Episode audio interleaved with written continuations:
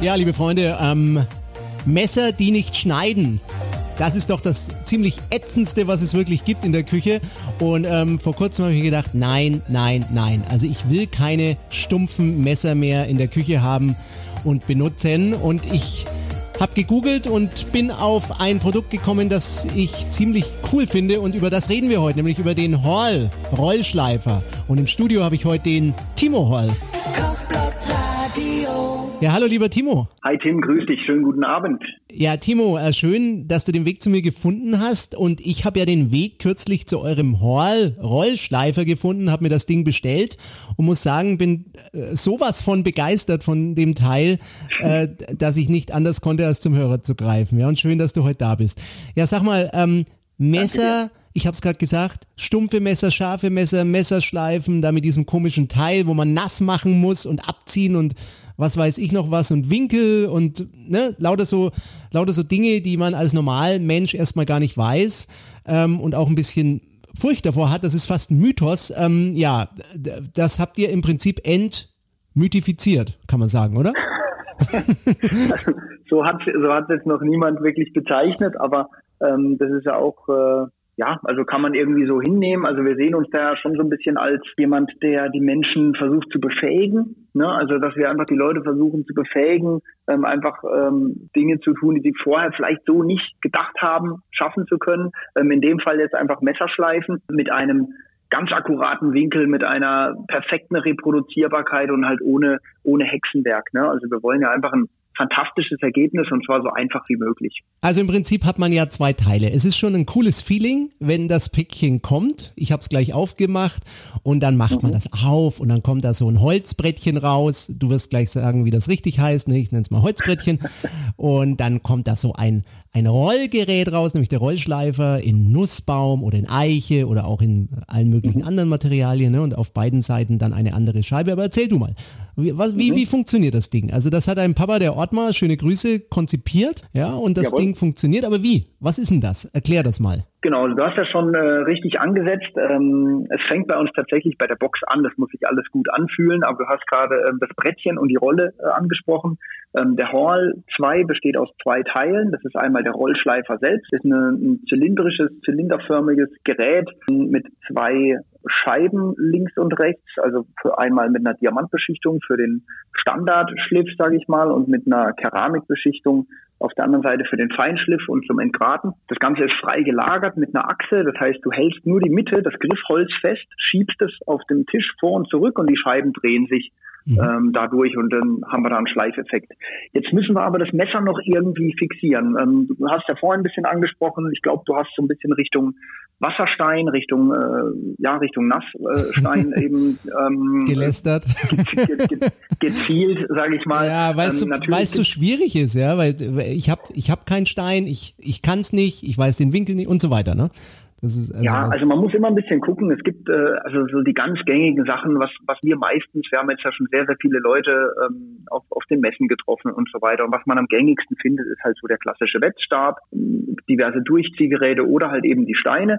Für viele ist dort das Problem, dass ähm, der Winkel eben nicht exakt eingehalten oder reproduziert werden kann. Man muss hier immer so ein bisschen so ein Aber einbauen, denn es gibt genug Leute, die das einfach können, ja, die das einfach richtig gut in der Hand haben. Ich habe da mal eine Challenge gegen äh, gegen den Karim Kedira, ist ein Schmied aus der Schweiz, ähm, gemacht. Er auf dem Wasserstein, ich mit dem Rollschleifer und ähm, der hat es auch äh, nahezu perfekt hinbekommen. Ne? Aber der hat es natürlich auch sein Leben lang geübt und hat es perfekt in, den- in den Händen. Also möchte ich einfach kurz vorweg. Das wollte ich aber gerade sagen. Ich meine, wenn, wenn, wenn man das lebenslang äh, übt und auch kann oder womöglich mal äh, lernt, auch irgendwann mal in der Ausbildung, ja, dann kann ja man das. Zum Beispiel. Ja, genau. Aber, aber das Schöne an eurem Rollschleife ist ja, dass ich habe es im anderen Podcast auch schon mal gesagt, dieses Wort. Ja, aber das trifft es eigentlich auf den Punkt im positiven Sinne. Es ist idiotensicher, sogar für so Menschen wie mich. Ja, ist das dann plötzlich möglich, Messer zu schleifen.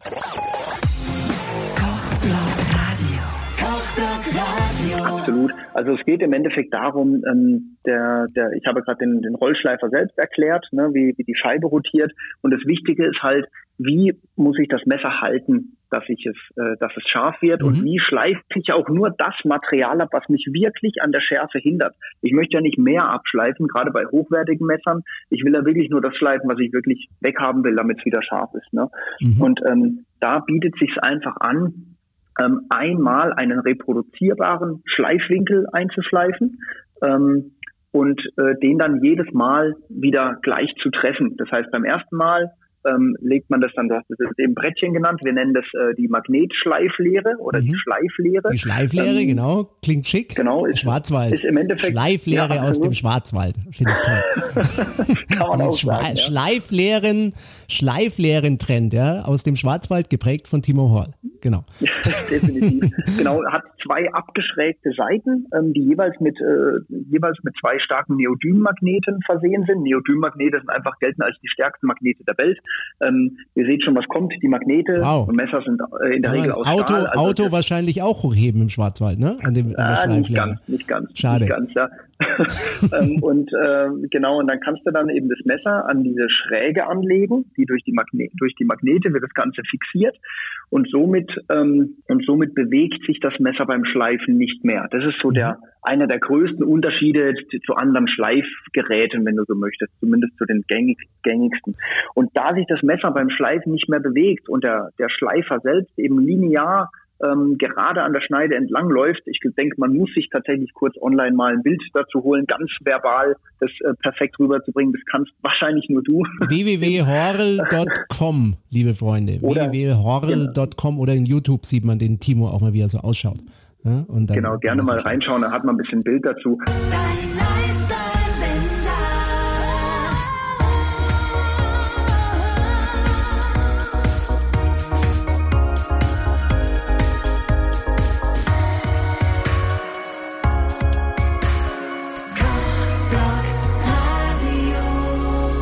Fall, Messer wird fixiert, ähm, mit dem Rollschleifer wird an der Schneide entlang geschliffen und ich treffe dann eben nur diese paar, ja, ähm, ich sag mal so ein paar Zehntel Schneide, also die Schneidphase. Ich möchte ja nicht den ganzen Spiegel zerkratzen, sondern es steht genauso schräg, dass ich nur die Schneidphase vorne treffe.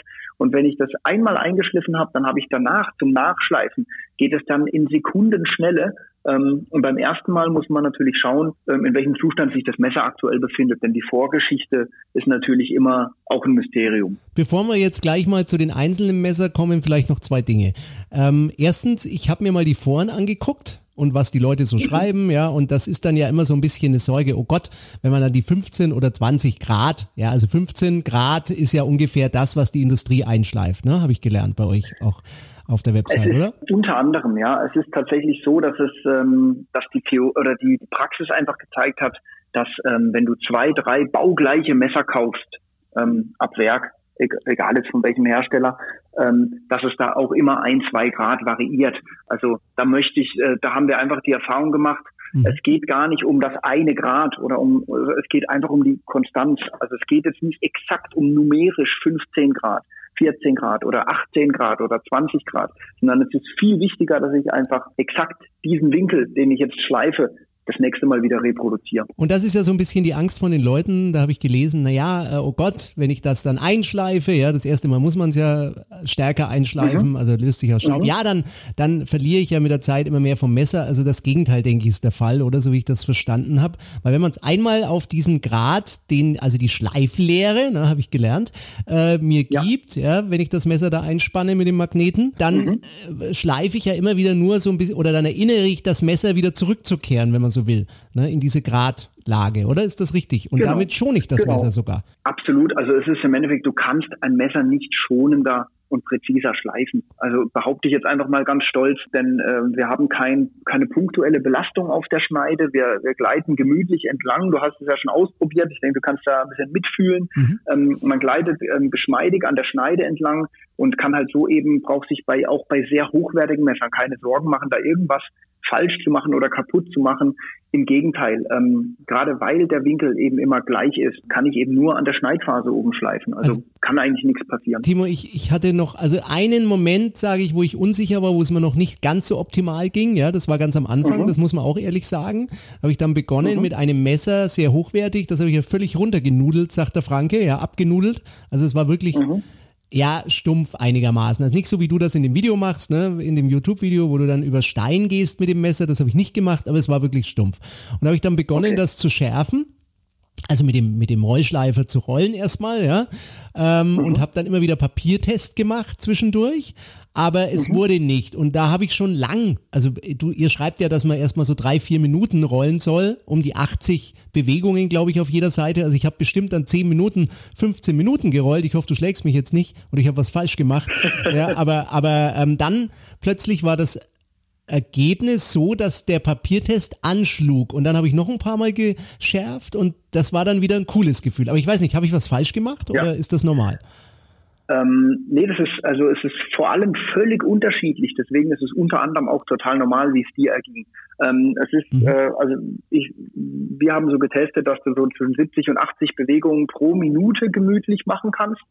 Ähm, und man schon drei bis fünf Minuten, ich habe aber auch schon zehn Minuten zum Einschleifen bei einem Messer gebraucht. Mhm. Ähm, das, ähm, es kommt wirklich darauf an, in, man muss sich vorstellen, in, in welchem Zustand befinden sich die Messer zu Hause bei den Menschen. Das sind Arbeitsgeräte. Die Leute sind, äh, die, die, die, die Messer sind im Einsatz. Der eine macht seine Büchse damit auf, der andere schneidet nur ganz fein Lachs oder, oder Gemüse, der andere be- beint was aus, geht am Knochen. Das heißt, die Stahlqualität und ähm, wie das Messer benutzt wurde, auf, welchem, auf welcher Unterlage in der Regel geschnitten wurde, Mhm. ähm, sind ganz, ganz viele Faktoren, ähm, die entscheiden, wie stumpf denn das Messer ist. Aha. Ne? Und das ist immer so das große Thema. Was ist scharf und was ist stumpf? Und wann ist es für dich scharf? Natürlich ist für viele Papierschneiden ähm, ein guter Test, aber da gehört sogar da gehört ein bisschen Technik dazu. Manche rasieren sich die Haare vom Arm und ähm, da spielen einfach ganz viele Faktoren mit rein. Ne? Und da muss man so ein bisschen die Flughöhe klar machen, ähm, dass man halt eben aus einem, ich sage jetzt mal so salopp, aus einem Treuepunkte-Aktionsmesser halt auch nur eine Treuepunkte-Aktionsschärfe rausbekommt und aus einem hochwertigen Stahl eben eine hochwertige Schärfe. Ja, ich meine, wie, wie so oft im Leben, you get what you are paying for. Und wenn man halt so ein treue äh, Müllmesser, oder will ich jetzt nichts schlecht machen, aber so ein ganz billiges Klump auf Fränkisch äh, sich da gekauft hat, weil man denkt, man spart, das kann man sich kaum leisten, ja, weil was man dann im Leben da verschwendet an Geld für so Billigmesser, lieber mal ein gutes Messer, aber das ist ein anderes Thema heute, ne? Ähm, Ja. Jetzt kommen wir ab. Ich würde sagen, jetzt wird's gerade richtig spannend, denn, ähm, also sagen wir mal, das Santoku-Messer schleifen, ja, das kann man auch in den Videos auf YouTube. Geht da einfach mal in den Hall-Kanal, dann seht ihr das vom Timo auch nochmal super visuell dargestellt. Das habe ich jetzt auch kein Video gemacht. Ich finde den Podcast fürs Auto oder für unterwegs oder Flugzeug viel netter. Ähm, Ja, ist doch cool. ja, aber da sieht man, also das Santoku, nämlich gerade Klingen, das geht noch recht einfach, aber fangen wir doch mal mit einer abfallenden Klinge an. Ja, das ist ja in der Regel äh, ein Kochmesser. Also die Kochmesser, die haben abfallende Klingen. Da wird es schon ein bisschen kniffliger, aber man kriegt's hin. Ich habe es auch schon getestet. Genau, also es ist ähm, natürlich so, dass wir linear an der Schneide entlang rollen oder entlang fahren. Und ähm, du hast schon richtig gesagt, bei einem Santoku, ähm, das ist ja im Endeffekt auch ein Allround-Messer, genauso wie das klassische europäische Kochmesser. Nur das eine halt eben äh, japanischen Hintergrund und das andere äh, europäischen Hintergrund. Ähm, weil die Europäer offensichtlich gerne mehr diesen Wiegeschnitt machen. Ne? Und dadurch, also das meinst du ja mit abfallender Klingengeometrie, Mhm. dass die, dass zur Spitze hin eben diese Rundung bekommt. Und äh, wenn ich hier entlang roll mit dem, äh, mit dem Rollschleifer, wenn ich da ganz stupide gerade roll, dann treffe ich die Spitze nicht mehr. Und das zeigen wir eben halt auch in den Videos, dass man halt hier ganz, ähm, ganz mit, mit leichtem Druck zur Schneide, weil die Schleifscheibe muss ja die Schneide berühren, Mhm. ähm, dass wir hier einfach das, äh, das Gerät dann vorne leicht eindrehen zur Spitze hin und so eigentlich auch gekrümmte Spitzen oder eben abfallende Spitzen eigentlich perfekt schleifen können. Ne? Und da muss man sich so ein bisschen dran gewöhnen. Es kommt auch immer darauf an, wie stark sie gekrümmt ist. Ne? Mhm. Ähm, aber so wie ich dich kenne, hast du sicher noch äh, die ein oder andere Klingengeometrie-Frage dabei. Ja, also ja, ich habe dir das ja schon im Vorgespräch erzählt, äh, bevor wir hier ins Studio sind. Ähm, ja, ähm, ich habe ja schöne Ausbeinmesser. Ja, weil ich, weil ich das doch auch ganz gut finde, wenn man dann mal ein Wild oder was auch immer schön pariert. Ja, und meine Messer, ehrlich gesagt, die Ausbeinmesser immer stumpf. Ja, da macht das auch keinen Spaß. Du weißt es, ne? Wenn man eine Ente parieren will oder die Haut einschneidet, Ja. äh, bleibt man hängen. Deshalb habe ich gedacht, das muss ich jetzt alles mal durchprobieren an diesem besagten Wochenende. Ja, und die Pariermesser oder Ausbeinmesser ist, äh, das ist schon mehr tricky, würde ich sagen, weil die ja hinten also auf Ende zu, zum Griff hin, auch nochmal eine Wölbung haben. Ja, und vorne eben auch ähnlich, wie du das gerade beschrieben hast, von dem europäischen Kochmesser, ja, auch wieder Ja. so eine, so eine abfallende Klinge. Ähm, man muss sich da auf beiden Seiten konzentrieren, war jetzt mein Ansatz und einfach das, was der Timo in, im Video erklärt, für abfallende Klingen auch auf der anderen Seite machen oder hast du da noch einen kleinen Trick für uns? Also beim, beim Ausbeiner ist es tatsächlich so, dass es schon, da brauchen wir schon ein bisschen Fingerspitzengefühl. Ähm, beim hinteren Bereich, ähm, ein Metzger hat da wahrscheinlich jetzt äh, ein perfektes Wording dafür. Ähm, ich kann dir gar nicht genau sagen, äh, wie diese Stelle heißt. Ich auch nicht, aber ich, Ähm, wir wissen, glaube ich, genau, was gemeint ist. hier- genau. Also du kannst hier, ähm, du kannst hier schon auch mit, dadurch ist ja der Radius der Diamantscheibe auch mit beschichtet, ne? ähm, weil wir schleifen ja eigentlich nur an der glatten Fläche, aber die, die Scheibe hat eben einen, einen Radius, einen 2 Millimeter Radius und dadurch kannst du dann auch, wenn du, ähm, wenn du hier ähm, einfach ja, dich ein bisschen konzentrierst, kannst du hier im hinteren Bereich auch ähm, mit dem Radius ein bisschen in diese Schwingung reinfahren. Ja? Ähm, aber hier wird es dann schon diffiziler. Da, da gebe ich dir vollkommen recht. Im vorderen Bereich ist es ähm, hier aber auch extrem interessant, Mhm. ähm, weil hier fällt die Klinge meistens so stark ab, dass wenn du sie, das muss man vielleicht mal kurz noch erklären zur Anwendung, Mhm. das Messer steht auf dem Rücken mit der Schneide nach oben. Ne? Mhm. Das haben wir vorhin noch gar nicht gesagt. Ja. Ähm, und dann wird es an der Schleiflehre fixiert.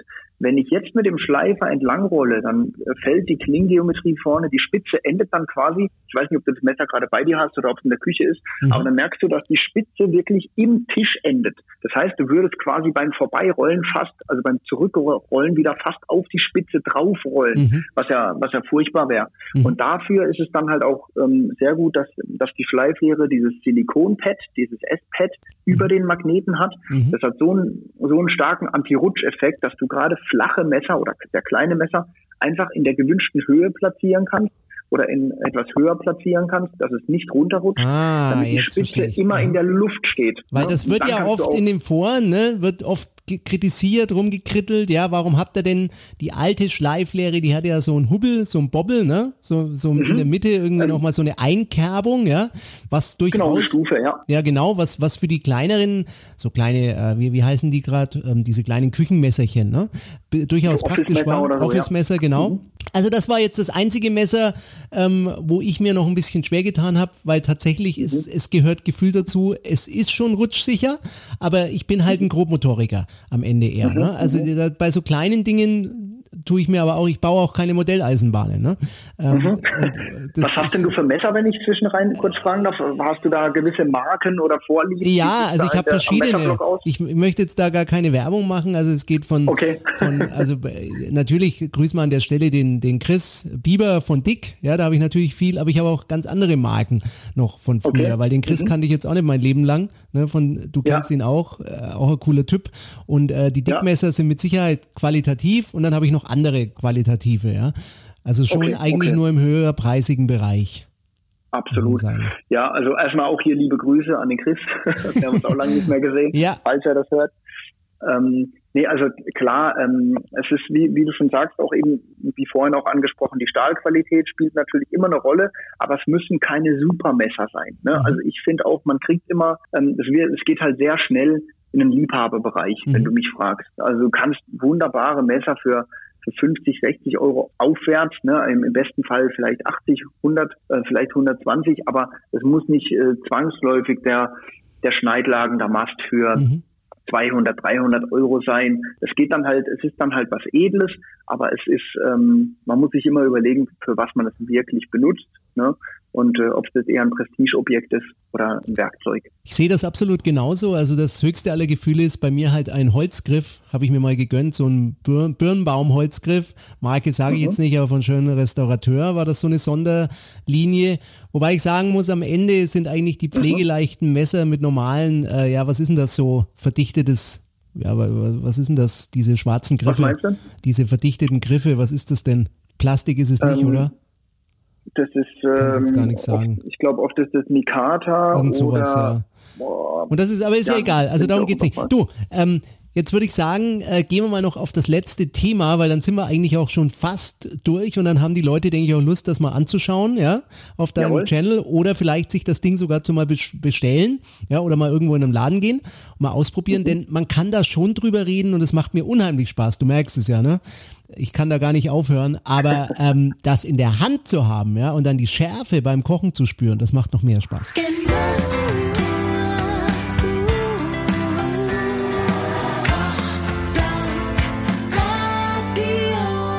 Letztes Thema. Absolut.